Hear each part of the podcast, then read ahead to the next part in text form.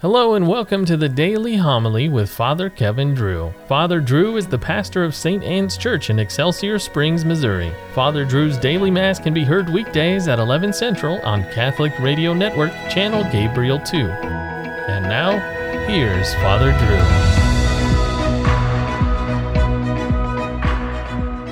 Drew. A reading from the book of the prophet Isaiah. Raise a glad cry, you barren one who did not bear. Break forth in jubilant song, you who are not in labor. For more numerous are the children of the deserted wife than the children of her who has a husband, says the Lord. Enlarge the space for your tent, spread out your tent cloths unsparingly, lengthen your ropes, and make firm your stakes.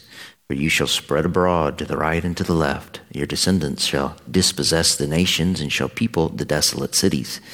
Fear not, you shall not be put to shame. You did not blush, for you shall not be disgraced. The shame of your youth you shall forget. The reproach of your widowhood no longer remember. For he who has become your husband is your maker. His name is the Lord of hosts. Your Redeemer is the Holy One of Israel, called God of all the earth. The Lord calls you back, like a wife forsaken and grieved in spirit, a wife married in youth and then cast off, says your God. For a brief moment I abandon you, but with great tenderness I will take you back.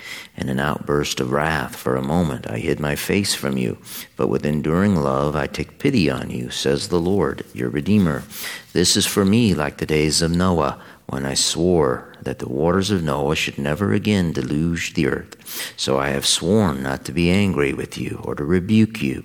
Though the mountains leave their place and the hills be shaken, my love shall never leave you, nor my covenant of peace be shaken, says the Lord, who has mercy on you. The word of the Lord. I will praise you, Lord, for you have rescued me.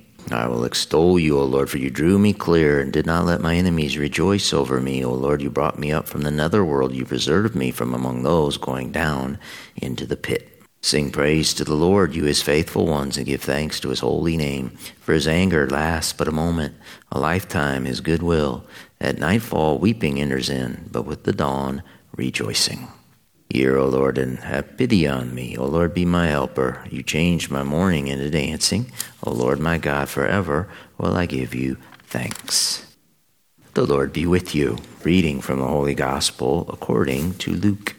When the messengers of John the Baptist had left, Jesus began to speak to the crowds about John. What did you go out to the desert to see? A reed swayed by the wind? Then what did you go out to see? Someone dressed in fine garments? Those who dress luxuriously and live sumptuously are found in royal place, palaces. Then what did you go out to see? A prophet? Yes, I tell you, and more than a prophet. This is the one about whom Scripture says, Behold, I am sending my messenger ahead of you. He will prepare your way before you. I tell you, among those born of women, no one is greater than John. Yet the least in the kingdom of God is greater than he. All the people who listened, including the tax collectors who were baptized with the baptism of John, acknowledged the righteousness of God. But the Pharisees and scholars of the law who were not baptized by him rejected the plan of God for themselves. The gospel of the Lord. What did you go out to the desert to see? A reed swayed by the wind? That was a great question from Christ about his cousin, John the Baptist. John was hardly one to sail on the winds of popular opinion. That, of course, ended John up in prison. He was in Herod's dungeon for being too rigid on the sin of adultery. John was too legalistic for the Pharisees who sought to change God's rules for marriage. And he was too black and white for Herod and Herodias, who wanted affirmed and accompanied on their sinful journey. Before he was arrested, John could not be found lounging around on a sofa dressed in fine clothing somewhere up in Jerusalem. Instead, he was 20 miles east out in the desert. John did not lead a soft, effeminate life.